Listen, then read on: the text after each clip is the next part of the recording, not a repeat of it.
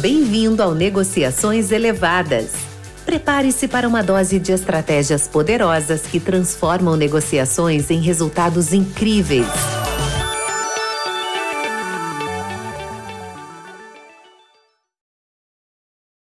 Olá, olá, tudo bem, Vlad? Fala, Fabiano, tudo jóia, meu amigo? Espero que esteja tudo bem com você aí também. Tudo jóia também, graças Mara... a Deus, tudo bem. Ah, cara, maravilha. Vamos lá para mais um episódio aqui do Negociações Elevadas. E, cara, eu queria. Vamos conversar hoje sobre um, um, tema interessante. Eu já passei por isso, acho que você já passou também. A hora de ficar calado na negociação, cara. A hora de dar aquela respiração funda, profunda, melhor dizendo, e esperar o outro lado falar. Cara, você já passou por isso? Aquele momento que você sentiu ali que você poderia ter ficado calado ali na negociação. Você já passou por isso, meu amigo? Ah, várias vezes. Acho que quem não passou ainda talvez não tenha negoci... negociado o suficiente. né? É... Mas várias vezes. Né? É, vezes bicho. A gente fala é... demais. Fato, uhum. cara. Isso, na verdade, não é um tema, não é um problema que só acontece com a gente. Isso é um tema, inclusive, tópico de muitos cursos aí, treinamentos aí por grandes instituições, né, de, de preparação aí de, de vendas e negociações. E a verdade é o seguinte, cara é, na hora de uma negociação, a gente tem. O vendedor ele tem uma característica, primeiro, que ele gosta de falar muito, né? Acho que a gente vê aqui pelo podcast. A gente. Pouco, não, é, não é verdade? É verdade, a gente fica com o tempo. Não, tem que acabar, porque senão não dá. A é, gente falando então, assim, de se deixar, fica falando o tempo todo, isso é uma das atribuições do vendedor. E às vezes o que, que acontece? Você está na mesa de negociação, aquela coisa tensa, aí você, rea, você né, vai apresenta ali sua proposta, você está sobre um, uma pressão muito grande. Então é comum, acho que você ter aquela ansiedade de perguntar e responder, né? Já passou por uma situação que você já perguntou e você mesmo respondeu? Ou melhor, vou fazer duas perguntas. Você já perguntou e você mesmo respondeu? E a outra é você perguntar, responder, ver a reação do cliente e responder em cima da sua resposta. Já passou por isso, Fabiano? Fala, Fabiano. É, isso, isso acontece muito, principalmente quando a gente está começando a fazer negociação. Exato. E aí você ensaia. Você vai lá, ensaia, pensa em todas as perguntas possíveis e impossíveis. E aí você fala, não, e, e aí tem um outro tema que eu quero puxar aqui também, que vai depender da, de como que você está na, na sua cota também. Né, porque isso vai te trazer mais ansiedade ou não. A gente, eu acho que foi você mesmo comentou isso no, no, no episódio, que quando você está indo muito bem na sua cota, sua ansiedade até ela diminui, ou seu pipe é suficiente para você é, é, segurar a sua ansiedade, né?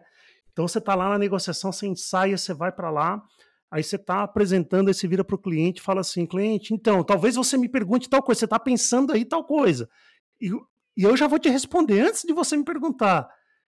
Isso, é, é você está drivando talvez algo que horrível, né? Se o cliente é, estava nem tá... pensando, né? Você já está pressupondo um problema lá na frente. É, Só falta você falar o próprio desconto já, né, no final. Não, inclusive é. eu vou te dar 60% de desconto. Esse é um ponto. Assim, ele, ele nem estava pensando nisso ainda, na verdade. Assim, um uhum. exemplo interessante, você comentou bem, isso é muito interessante, isso ocorre, acho que qualquer vendedor, principalmente início de carreira, início de negociações bem intensas, né? né? Negociações elevadas, bem intensas que você acaba, é, você precisa se controlar bastante, como você falou, ter a preparação acima de tudo. Mas o que eu, o que eu queria comentar é assim, uma coisa que é interessante que acaba acontecendo lá no, né, quando a gente está com essa ansiedade, é você mostra aquele slide onde estão os números ali, né? Uhum. Aqueles números, né? Aumento de preço, ajuste, e você apresenta o número e ao invés de você dar aquele momento de silêncio e deixar o cliente analisar, discernir. Você olha a reação dele, e de repente, porque o cara olha e faz assim, qualquer um que olha qualquer informação né, um pouco acima ou diferente do que está disponível, vai ter uma reação do tipo, opa, vai dar um, né, jogar para trás. E aí você olha aquela reação, você já. Não, mas veja bem, esse número aqui a gente pode rever, hein? Deixa eu te explicar antes de você formar uma opinião, né? Você começa, ah, deixa eu te explicar antes de você. Você, você jogou toda a sua negociação pro lixo, cara. Porque logo de é. casa já, você já não acredita no número. Você mesmo não acreditou no número. Você já apresentou aquele número e falou: Não, mas veja bem, isso aqui na verdade é só o início, é a proposta inicial. É, cara, não, mas... a melhor. Isso é muito comum acontecer, bicho. Como é. a gente vê isso acontecer? E ainda mais se você não fizer o dever de casa, né? Tipo, é. por que, que você está ali, né? O que, que tá, o que essa solução está te fazendo de diferente, o que, que ela fez se tiver uma renovação, o que for, né? De ganho para o cliente. Se você não preparou esse terreno inteiro ali, meu. Eu é digo é mais, cara, mesmo. não é nem preparar esse terreno pro, pro cliente, não pro lado do cliente uhum. somente, não. É para você, para que você tenha autoconfiança naquilo que você está apresentando. Sem né? dúvida. É, então, assim, eu acho que um ponto interessante desse, nesse tópico né, que é você saber a hora de se calar, saber a hora de parar e aguardar o que o cliente vai fazer. Eu sei que aquele minuto de silêncio parece uma eternidade, Fabiano. Parece uma eternidade. Nem é um minuto, são 30 segundos às vezes. Você pegar, parar, respirar e aguardar a reação do outro lado. E esse tipo de negociação, esse tipo de, de ação, ele é válido para qualquer tipo de negociação, até mesmo para você numa conversa com amigos, ou você coloca hum. uma informação você não precisa já fazer o acompanhamento daquela informação que você passou imediato. Espera, aguarda.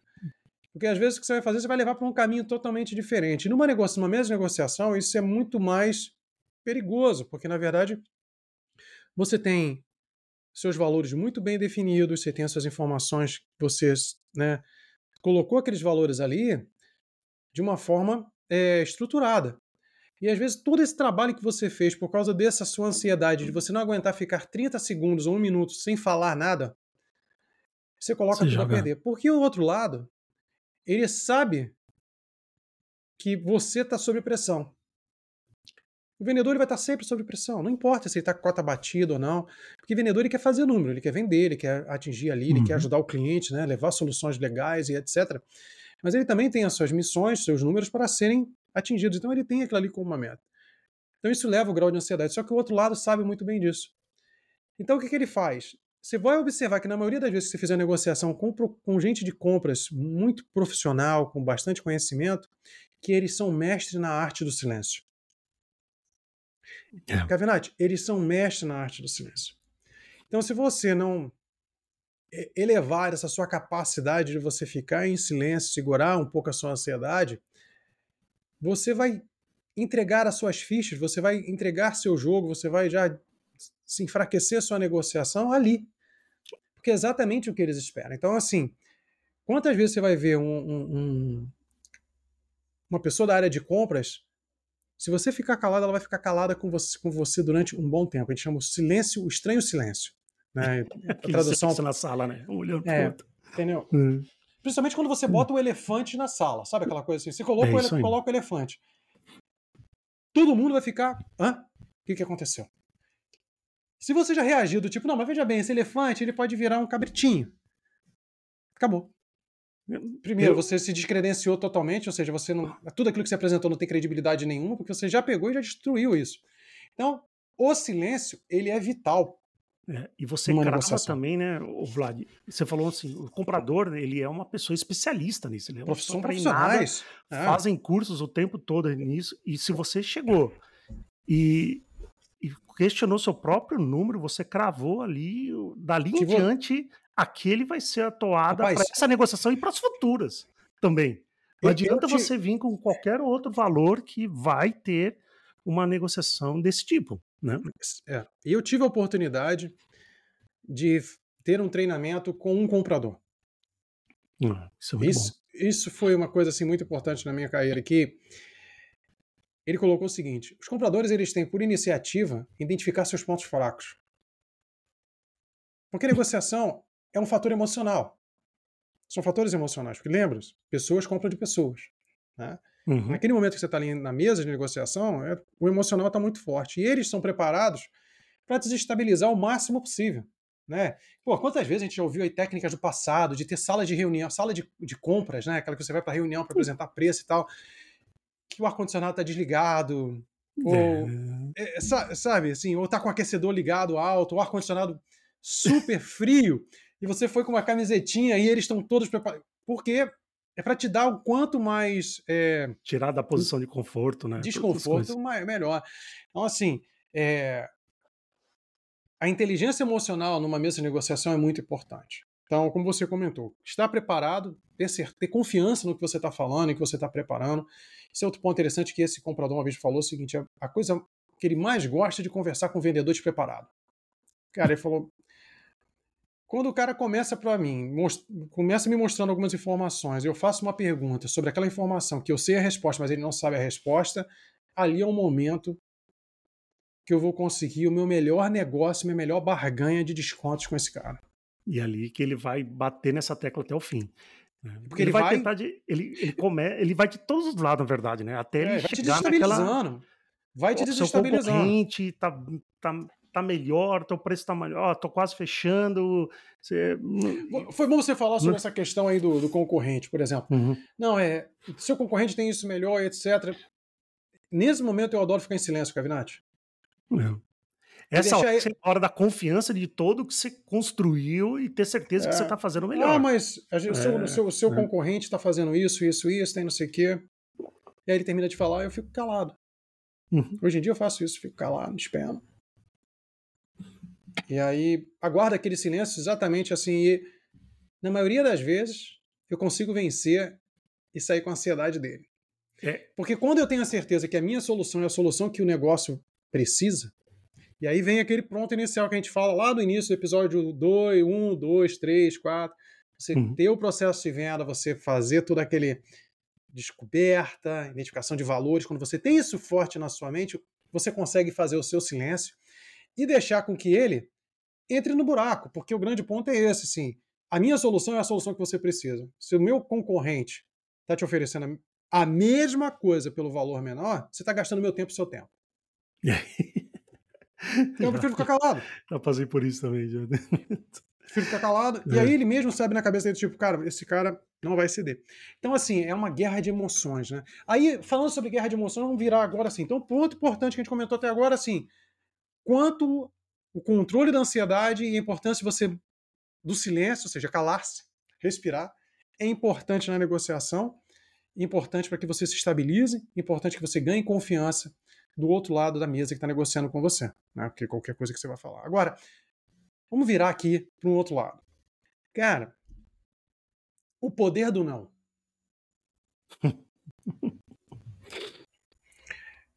Quantas vezes situações que você não resiste, não, não sustentou o seu não? Quantas vezes numa negociação, porque você não estava bem preparado, é, não se sustentam, não. O que eu quero dizer com isso é: não, isso aqui dá para fazer isso, isso, isso, isso, ter mais três anos aqui, ou mudar esse. Não, não dá. Não, é. mas se não fizer isso, eu não vou fechar. Sinto muito. É um problema para você, é um problema para mim. Mas não dá. É, é, exatamente, é isso que eu ia falar, sua, sua frase final, que o problema também está do outro lado.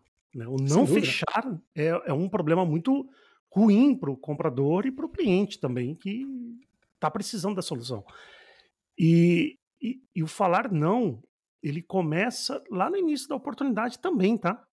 Opa, Porque, com é, certeza, é, Fabiano. Eu já, eu mesmo, eu mesmo já passei por muitos, mas muitas vezes é, tocando oportunidade que eu deveria ter falado não lá na frente, né, é, lá no começo, chegando lá Quem no final, não? É, fala assim, nossa, isso aqui não, não tem nada Quem a ver com que aquilo. É. Quem não já passou por isso, Fabiano? Né? Então, o não, ele vem, ele segue você no ciclo total. Sim. Né? E, e em compras é onde talvez seja o não mais difícil, vamos dizer assim, talvez seja o mais evidente ali, né? Você falar um não, não, isso que você está me propondo não é viável.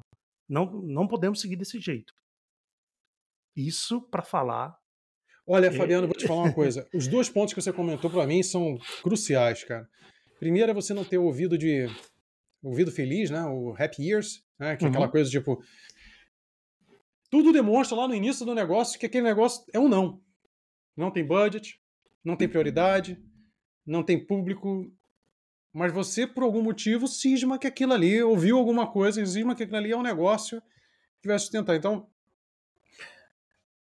você não você não saber ouvir o não é um problema. E você, né, o que o seu cliente lá no início, cara, a situação é essa, não, acho que isso aqui vai dar desse jeito, etc. Mas você tenta, insiste aquilo ali de uma certa forma. E depois que você vê que, pô, esse não tem, tem sentido, esse não que o cliente está fazendo, mas mesmo assim, eu não, eu não vou dizer não.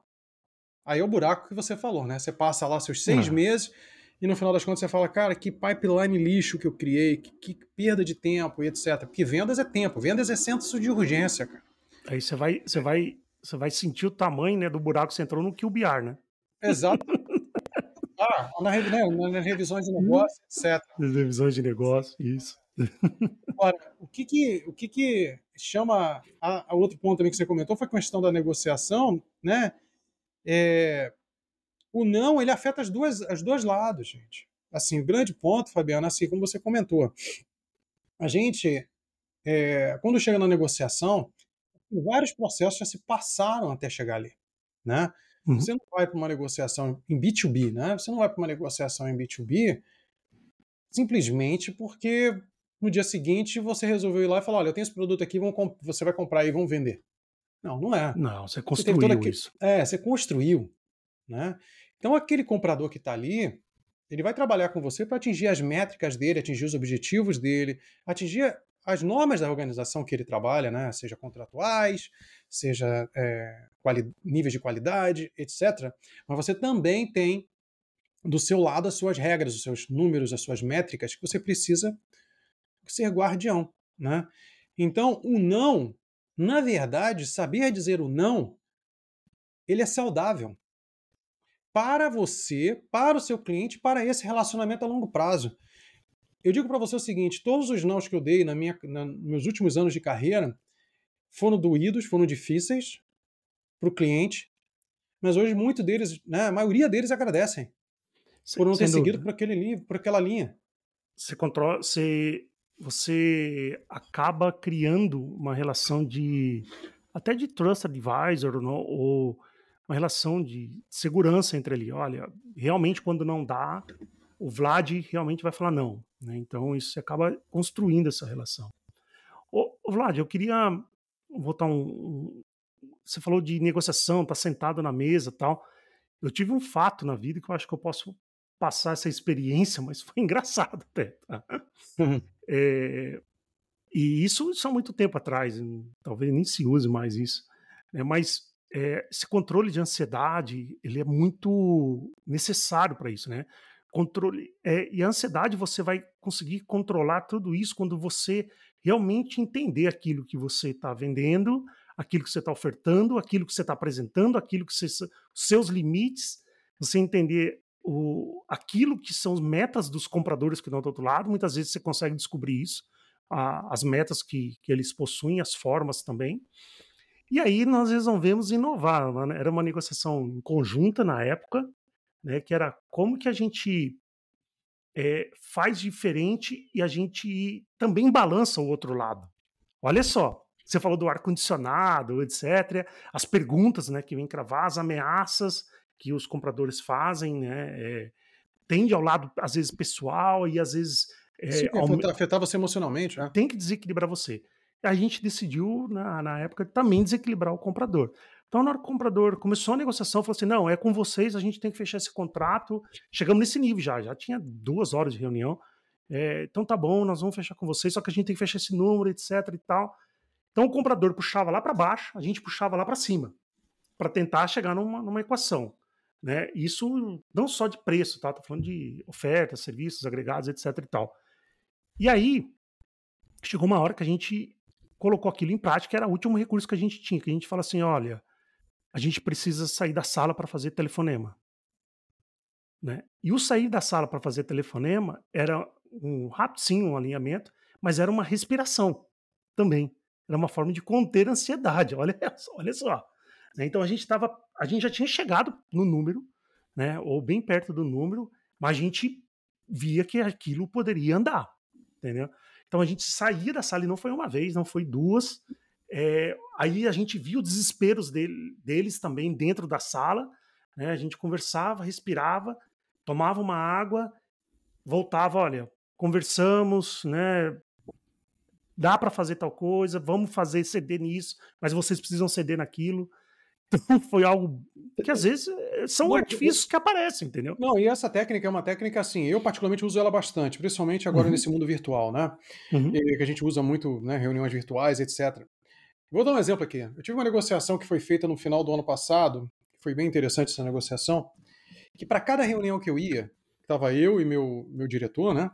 Uhum. Para cada reunião que nós íamos para essa negociação, a gente já ia com próximos duas opções. As próximas duas opções. E aí o que, que acontece? A gente entrava na conversa ali, nas discussões, enfim, nos bate-papos ali, e aquela pressão grande da negociação e da, da, da, dos pontos, e a gente parava e falava assim: olha, a situação é a seguinte. Ok, eu entendi que você não pode ir por esse caminho, eu não posso ir por esse outro caminho. E se a gente for nesse caminho aqui? Sem dúvida. Porque esse eu não Só... pode. Esse não Muito pode. Bem. Esse outro também não pode. Mas eu tenho esse terceiro caminho. Mas, na verdade, a gente já estava preparado porque a gente imaginava que, que, que, eles iam bater com relação àquele caminho que a gente estava colocando. Que não era o caminho que a gente desejava ainda. Não é mesmo uhum. que fosse o caminho que a gente estava apresentando. Mas, enfim, eu acho que o grande ponto que eu quero dizer aqui, que você comentou em toda essa estrutura que você monta, né, do silêncio, saber dizer não, né, é você estar tá preparado que você está indo para uma conversa profissional. Você não está indo para uma conversa de bar. Você está indo para uma negociação. Principalmente quando você fala de B2B, que você está falando de, às vezes, contrato de milhões de dólares. Né? Você, Cavinati, já, já teve né, relações com alguns milhões de dólares, assim como eu também. Né? Uhum. Já teve experiências disso. E é, necessita uma preparação. Você precisa ir para o campo de jogo preparado. E só para a gente finalizar agora aqui, Fabiano, assim, eu queria deixar aqui um comentário para você. É... Você comentou a respeito dessa preparação e dessa questão, dessa técnica, né? De você sair, etc. Eu vou sugerir aqui um livro chamado. É... Ah, quase que fugiu o nome aqui. Quando, quando você lembra o nome do, do livro aí, eu vou. Eu quero comentar uma fala sua também. É a preparação de cenários. É, isso aí é, é, muito, muito, muito bom mesmo. É, preparar cenário, olha, se a gente. O cenário limite, né, o, cenário de entrada, cenário de limite, uhum. o cenário o, logo depois, né, aquilo que é o, o, gives and gets, né, olha, eu vou ceder isso, mas ele vou, vou pedir isso. E aí entra desde escrever um case, ter vídeo, é, tem várias coisas que, que você pode na negociação que a gente chama de gives and gets. Então é uma, é uma luta mesmo, é como se fosse um jiu-jitsu ali, que alguém tem que ceder alguma hora e, e levar é. isso. Então, e, esses e, cenários são bem importantes. Sem dúvida. E assim, foi, obrigado, Cavinati, pela sua ajuda porque realmente eu estava só com o nome do livro em inglês, eu estava tentando lembrar do nome do livro em português. O nome do livro em inglês chama uh, Never Split the Difference. Uhum. Só que ele, em português, ele tem um nome diferente. Por isso que eu fiquei assim, caramba, como é que é o nome desse livro em português? Eu não lembrava que ele chama Mas Negocie. Tem, tem, tem essa tem edição em português? Uhum. Tem. Ele chama Negocie como se a sua vida dependesse disso. Na verdade, o escritor desse livro ele é um ex-agente do FBI. Ele é um, era, um, era um negociador é, de pessoas que estavam é, é na hostage, né? Ou seja, elas estavam ali sendo. Hum, refém. É, refém, obrigado. Eram reféns né, de pessoas do mal, que estavam ali com aquelas pessoas ali, reféns em restaurante, uhum. terrorismo, seja lá o que for. É, e ele era um negociador disso.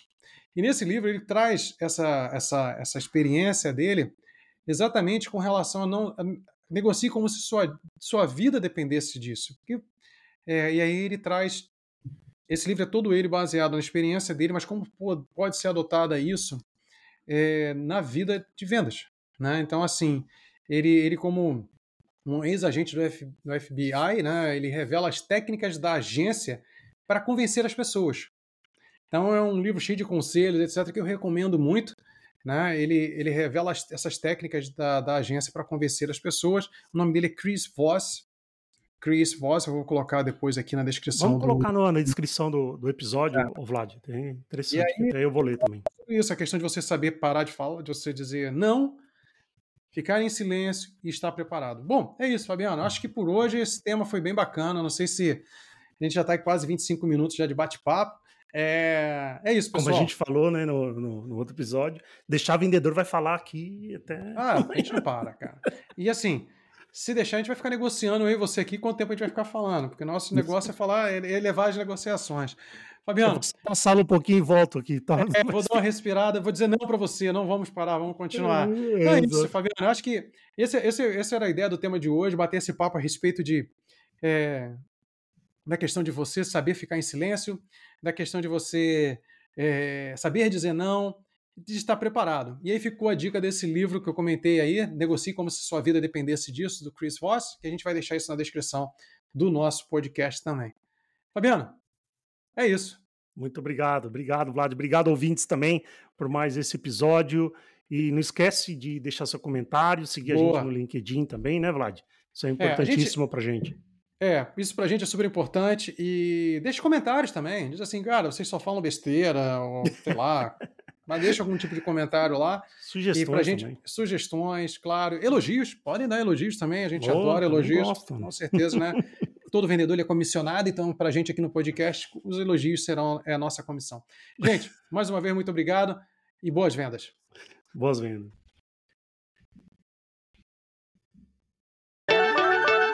Obrigada por ouvir mais um episódio de Negociações Elevadas.